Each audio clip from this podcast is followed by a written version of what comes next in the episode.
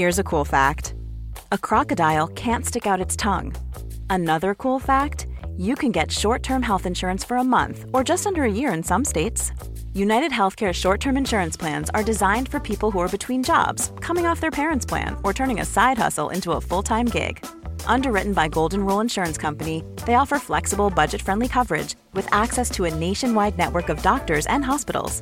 Get more cool facts about United Healthcare short term plans at uh1.com. Quality sleep is essential. That's why the Sleep Number Smart Bed is designed for your ever evolving sleep needs. Need a bed that's firmer or softer on either side? Helps you sleep at a comfortable temperature? Sleep Number Smart Beds let you individualize your comfort so you sleep better together. JD Power ranks Sleep Number number 1 in customer satisfaction with mattresses purchased in-store. And now, save 50% on the Sleep Number limited edition Smart Bed for a limited time. For JD Power 2023 award information, visit jdpower.com/awards. Only at a Sleep Number store or sleepnumber.com.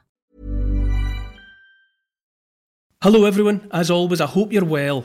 To help support the making of this podcast, sign up if you can, to my Patreon site. And for a small fee, a modest fee, you can show your support and also get exclusive access to new videos every week.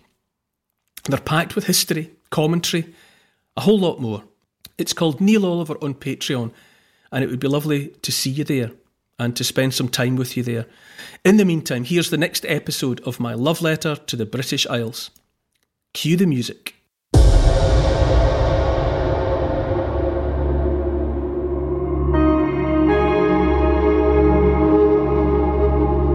There has been no other book in the English language that has had so much significance, so much impact.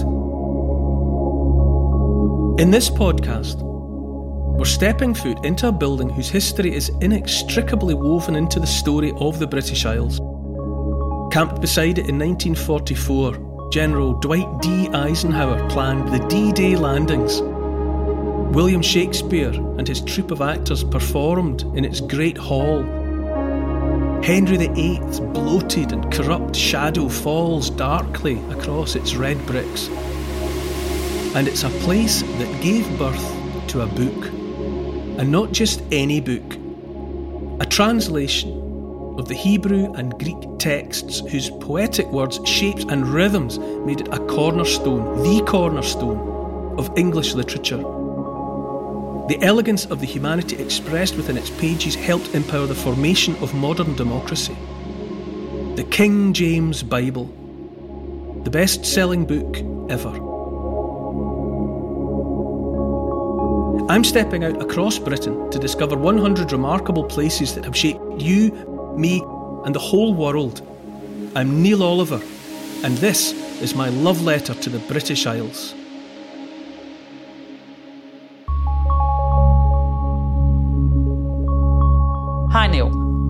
Last episode, we watched the mighty Spanish Armada being battered, beaten, and destroyed near the Giant's Causeway. Where are we now? We're in a landmark building, as beautiful as it is beguiling. It's a des res, and it's played a part in much of the history that has unfolded in these isles. It's a place with panache, full of power and intrigue. We're on the banks of the Thames, with London in sight at the magnificent Hampton Court Palace.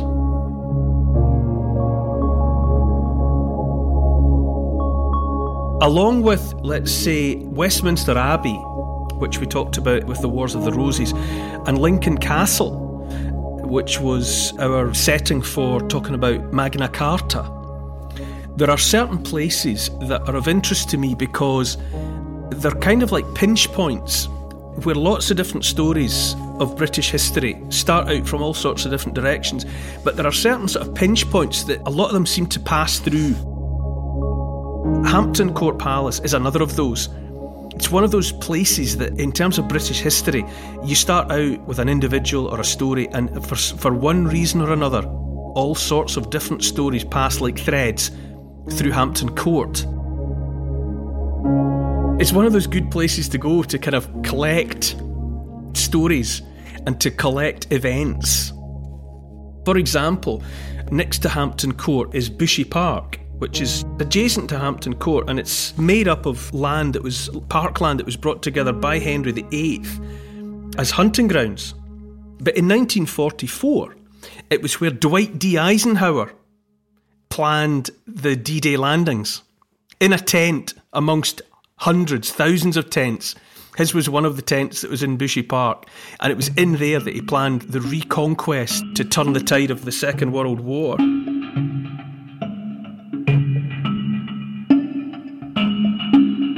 It's incredible that such an old building like this still has important threads of history running through it right up into the 20th century. Yeah, you know, when you're in the vicinity of it, it's because of where it sits. You know, it sits it sits on the Thames. You know, and it's in the vicinity of London, and so almost inevitably, for at least two thousand years, history of all sorts has been building up around London. You just can't help it. It's one of those places. It works like a magnet with iron filings. Events just cluster around it. In the late 1600s, the end of the 17th century, William and Mary they employed Christopher Wren to transform what was a, a, a, Tudor palace at the time into something more that fitted with them. William Shakespeare, who hasn't, who in the who in the universe hasn't heard of William Shakespeare? He was part of a company of actors called the King's Men, and they performed in the Great Hall in Hampton Court Palace for uh, King James, King James VI of Scotland, first of England. William and Mary, Shakespeare, Dwight D. Eisenhower. But, but, if you're interested in British history, you inevitably are interested in King Henry VIII and the whole of that Tudor period that's so defining about English history. Well, it's Henry VIII's bloated, corrupted shadow that falls most darkly across the red brick of Hampton Court Palace. And so much of what people associate with him is connected there. He married Catherine Parr, that was his sixth and last wife, in the Chapel Royal at Hampton Court. So he got married for the last time in Hampton Court. And by then, so much of what he was already legendary for, notorious for, had also happened in Hampton Court. Edward, his only son, was born and baptised in Hampton Court. Edward was born to Jane Seymour, and she died in the palace three weeks after Edward was born. She didn't survive the birth. She lingered for three weeks and then died. He was in Hampton Court Palace when he divorced Anne of Cleves, and then he married his teenage wife Catherine Howard in Hampton Court Palace. There was a great age gap between them, and he found out after they were married that she hadn't been a virgin, which was a big deal at the time. And it, it would appear, or, or he certainly alleged, that she wasn't even faithful to him after they were married. And so he had her imprisoned in Hampton Court Palace. And there's a, a harrowing image. She escaped from her imprisonment for just a little while and she ran screaming through the corridors, calling out for him, desperate for him to take her back, save her, spare her life. And she didn't reach him mostly because he didn't want her to, and she was subsequently tried and, and executed. All of that Henry VIII ness is there at, at, Hampton Court. He didn't build it though, did he? No, he didn't. No, absolutely not. No. Um, I first encountered Hampton Court Palace as a member of the public. I went, I don't know, goodness me, um, 30 years ago, 20 odd years ago, as a visitor just to see it. And it's what struck me at the time. I remember was it actually looks like a palace. Buckingham Palace. It's just this grey office block of a thing. I dare say it's maybe got nicer parts of it where the family and, and the rest have, have actually got access to, but the way the public see it, it's a fairly dour, grey building. Others, you know, Edinburgh Castle, because I'm so affectionate about Stirling Castle where I live, which I think actually looks the part and has a Renaissance palace that was built by King James V, and I think it looks the part. But Edinburgh Castle doesn't. It's just a big bleak tenement block. It just happens to sit up on top of a plug of volcanic rock, and all the people park up and take photographs of it and visit it. But I, I often think if you looked at it objectively, it is a long way from being the most attractive place, and it's certainly not somewhere you'd want to go and live. And so in London on the Thames, all the fabled locations, addresses that there were there for royalty, the only ones that survive, there's Windsor Castle, there's the Tower of London, which is on the Thames, but who would want to live in the Tower of London, given its miserable, dark history of, of torture and, and execution and all the rest of it? But Hampton Court Palace has panache. Its location, the sweep of the river beside it, and the look of it. It's glamorous. The gardens are a bit fussy for my taste. However, they are splendid. It was originally, it started as a property of the Knights Hospitaller, but it was acquired, it was, it was picked up in the 1500s by Cardinal Thomas Wolsey. He was a butcher's boy from Ipswich, but before too long he was uh, a favourite of Henry VIII. Uh, he became Lord Chancellor, which is to say he was uh, the King's most powerful, most influential minister. And he built, he acquired the site, what had been the this place that was o- occupied by the Knights Hospitaller, uh, and he built a first version of, of Hampton Court Palace. It was pretty splendid. But like everybody else, uh, Wolsey fell out with Henry VIII, probably not willingly scenting his own blood in the water of the Thames flowing past his, his windows. And he gifted Hampton Court Palace to Henry in 1528 for all the good it did him because he was dead two years later. But Henry, however much he'd liked Thomas Wolsey to begin with, and, and however he regarded him at the end, he always liked Hampton Court. It's in this lovely location. It's just the right sort of distance away from London itself. And it's on the river, which means that you've got this access by boat. It's perfect in many ways. It was Henry that commissioned the Great Hall that's there now with this amazing hammer beam roof. It's like looking up inside the structure, the skeleton of a timber boat. They're built without nails. It's all it's all held together by by clever carpentry. Apparently Henry was so intent on having the project completed, the Great Hall and other additions and adjustments to Hampton Court, that he insisted that the labourers work through the night.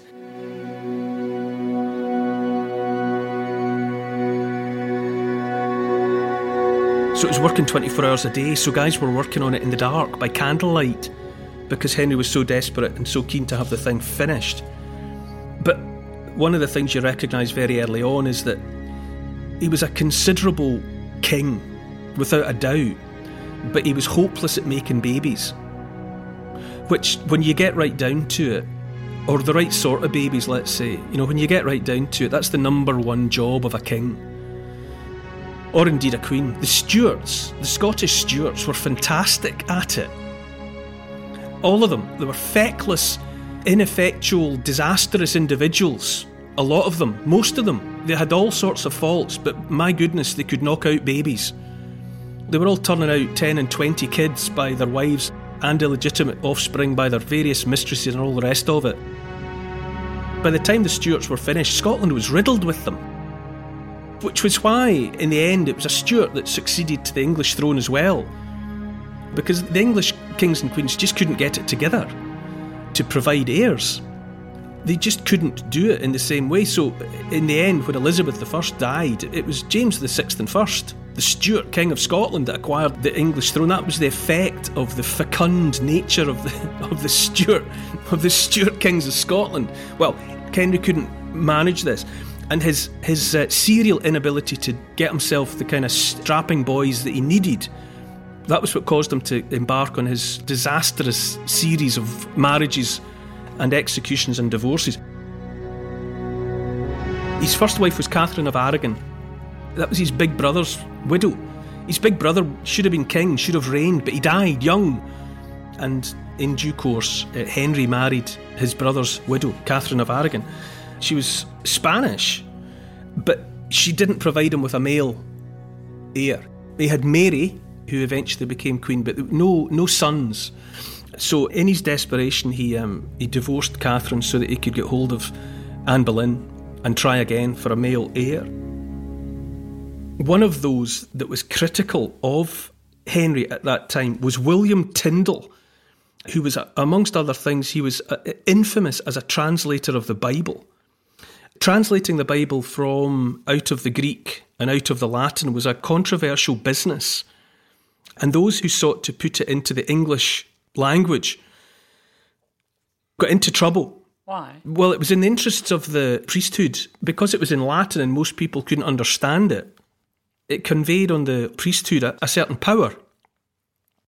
If you wanted to hear the word of God, you needed a translator basically in between you and God. And so that gave the priesthood a certain power. And so the very idea of putting the word of God into the hands of scum like you and me was was controversial because it, it undermined the power of the church.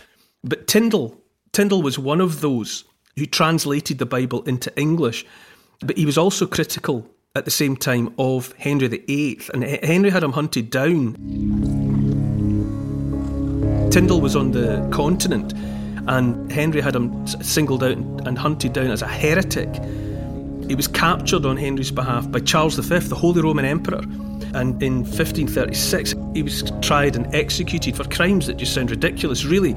Uh, and he was strangled to death. Can you imagine? He was held against a post and then a like a, a rope or, or, a garrote around his neck, which was tightened until he could breathe no more. And legend has it that his last words were, Lord, open the King of England's eyes. Let him see the things that he's doing wrong.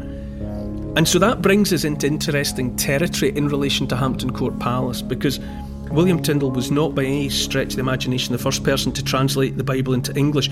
Another character, uh, John Wycliffe, had produced at least at least one translation of the Bible into English in the 14th century, in the 1300s.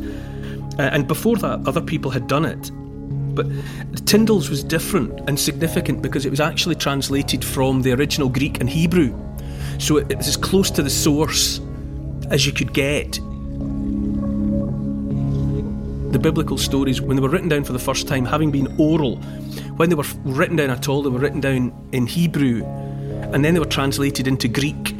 And so Tyndale's translation into English was regarded as particularly useful, particularly good, because he referred back to those original older languages. The situation changed. Despite the fact that Tyndale had been so persecuted for what he was doing, Henry commissioned a translation of the Bible. And it was called the Great Bible, not least because it was very big it was physically very large. You know, Henry was a big man, and Hampton Court was a big palace, and he commissioned and, and obtained for himself a big Bible.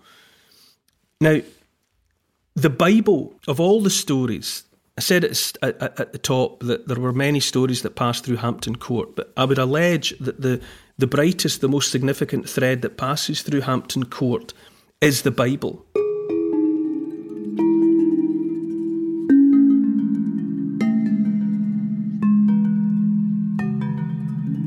Henry, he died rotten, corrupted in every way, corrupted spiritually and physically. He was a bloated, stinking, decaying wreck of a man, you know, by the time he finally gave up the ghost. And he was succeeded, first of all, by his son, his only son, Edward. But it didn't last. Edward was a, was a sickly boy, had never thrived. Uh, he died. Then Mary, who was the daughter of Catherine of Aragon, she succeeded. She was Catholic. She was married to Philip of Spain when he was prince. It was he who commissioned the Armada and sent it to invade England. But he was married to Mary, Catholic Mary, uh, Catherine of Aragon's daughter, Henry VIII's daughter. It was no love match. These people got married for uh, diplomatic and political reasons, but they still went through the motions. And Mary was pregnant, Uh, but it was a phantom pregnancy. It amounted to, well, who knows? Who knows? We don't have sort of modern medical evidence for what was actually going on there, but she was said to be pregnant, and but then it didn't produce a child, nor was there a miscarriage. So it appears that it was some kind of false pregnancy. And given the superstition and the, and the, and the atmosphere of the times, she was f- fearful that she was being punished for tolerating Protestantism in England. She was Catholic, but the, the country had been, after Henry VIII, it had been turned towards what we would know as the Anglican faith or the Church of England. And Mary's on the throne as a Catholic, and she believes that God's punishing her for not completing the job of turning the country back to the true church as she understood it.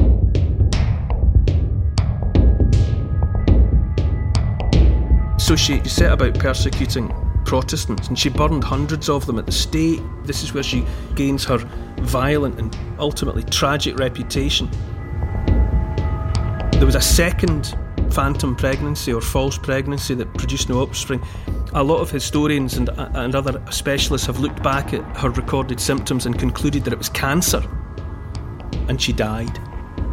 Whatever it was that wasn't a pregnancy, she died. So it's at that point, it's with Mary's death, Catholic Mary's death, that she's succeeded by Elizabeth I, she of the great speech at Tilbury Fort. And Elizabeth was Protestant. It was Elizabeth who went on to have the unbelievably su- successful reign. She was adored, good Queen Bess. But like her father, f- for different reasons, she produced no offspring. You know, she was the Virgin Queen and she produced no heir. And she died in 1603. And it was at that point that she was succeeded by James VI of Scotland, the Stuart, he of the, he of the fecund, uniquely fertile royal family. He was 37 when he came to the throne, and you can imagine the febrile atmosphere as he travelled down from Scotland. I mean, goodness me, there's a, a Scottish a Scottish king is now going to be the King of England too. You can imagine what that was like. The excitement and the and the agitation and the and the criticism and the controversy that there was around it. James was christened Catholic because his mother was Mary Queen of Scots, and his, his christening was by Catholic rites, but he was raised he was raised and lived as a Protestant. And he was devout and he was very interested in matters theological. You know, he could argue theology with the best of them. And so, by the time he arrives in England to take up the throne, all sorts of English Christians were interested to see which way the wind was blowing. Who's he going to favour? Because, you know, within, within the English uh, within England, there, there was more than one flavour of Christianity floating about. As things turned out, it was Puritans that were the first to get to him, and they handed him a document called the Millenary Petition, which, um, amongst other things, it suggested that the best way ahead for the new king was to have a conference among the learned. You know, let's all get together. Quite modern, actually. Let's all let's all meet, all of us religious types, and thrash it out and find a way ahead for us all as a Christian nation. This resulted in a conference, the Hampton Court Conference, that was held in, in January 1604. It was loud and it was chaotic and all sorts of factions, and everybody was there with a strong opinion, and there was a lot of tension and anxiety about which way the king would lean and which version of Christian worship that King James would favour. In the end, it was a lot of loud noise and a lot of hot air and not much decided. They didn't actually get much accomplished in terms of reforming religion. The Puritans had been keen to get rid of bishops. There was always opposition in some camps to the presence of bishops, these figures that interceded between man and God. Bishops were powerful in their own right, and the Puritans were, were one but not the only group that would have seen the back of them. But James, for his own reasons, decided that bishops were, were all right. But what he did do, and the only thing that really was of any significance that came out of that conference, was that James decreed that there would be a new translation into English of the Bible. And it was that decision that gave rise, 11 years later, because that's how long it took, to the King James Bible. Which is also called the Authorised Version, the KJB, the King James Bible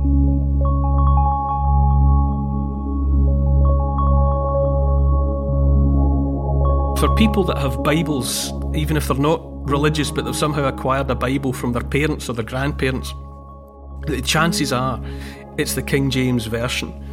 And I say it's the brightest thread running through Hampton Court Palace because the KJB, the authorised version, the King James Bible, is the cornerstone of English literature and the English language itself.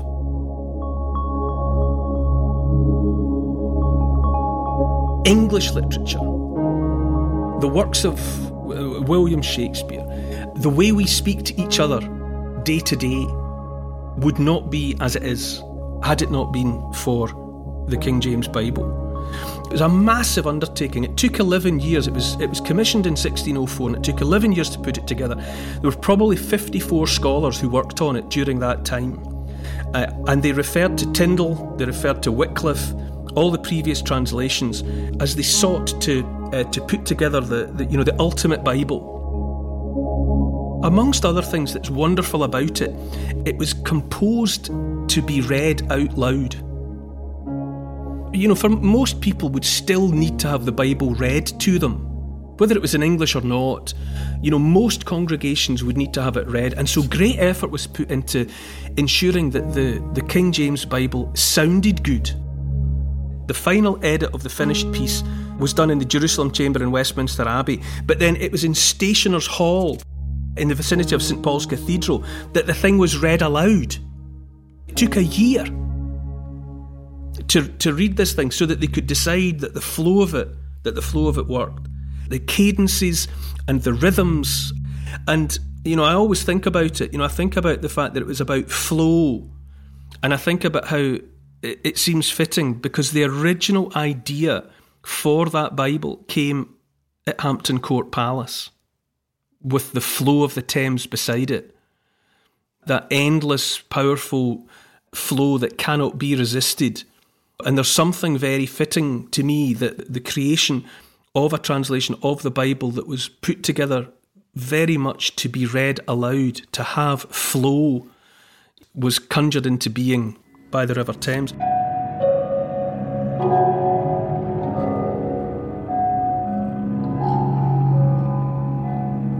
Why is it so influential?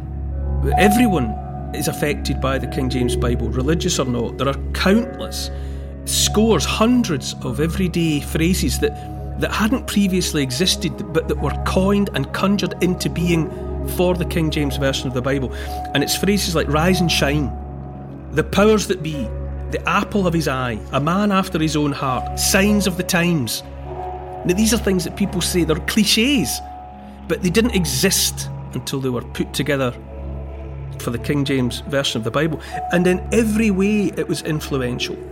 It informed and shaped the speeches and, and certainly the thinking of William Wilberforce, MP for Hull, who was so instrumental in Parliament in securing the end of slavery.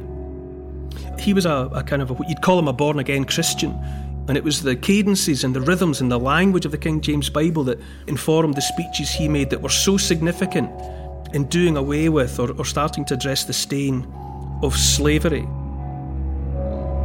Because it was translated into that wonderful form of English, it went on to inform great ideas. And so, uh, modern democracy around the world, some of the language of it and the thinking of it is shaped by the language of the King James Bible. So, as well as helping to do away with slavery, it was also there in the emancipation of women. It crossed the Atlantic. It was there in the language and the thinking and the speechifying about the foundations of the United States of America. It's absolutely a foundation document. The shape of, of Western liberal democracy, so many of the freedoms and the acts of humanity and the insistence on the importance of the individual, they found some of their momentum and some of their power in the language of the King James Version of the Bible. There has been no other book in the English language that has had so much significance, so much impact. It has been the best selling book in the English language.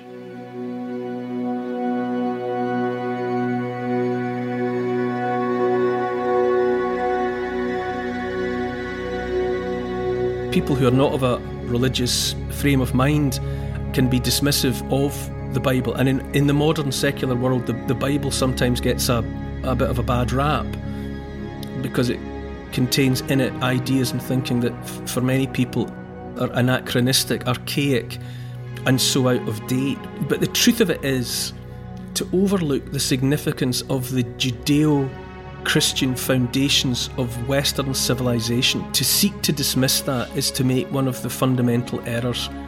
You know, in the last 2,000 years, there has been no greater influence on the structure of civilization in our part of the world than the Judeo Christian model. And since its creation in the 17th century, the King James Version of the Bible has been part of the way in which that message and that wisdom and that determination to find a better way has resonated throughout the world.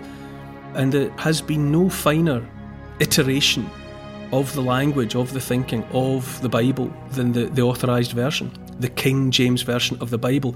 And it came to be, it's in existence because of a conference that was held in January 1604 in Hampton Court Palace by the Thames.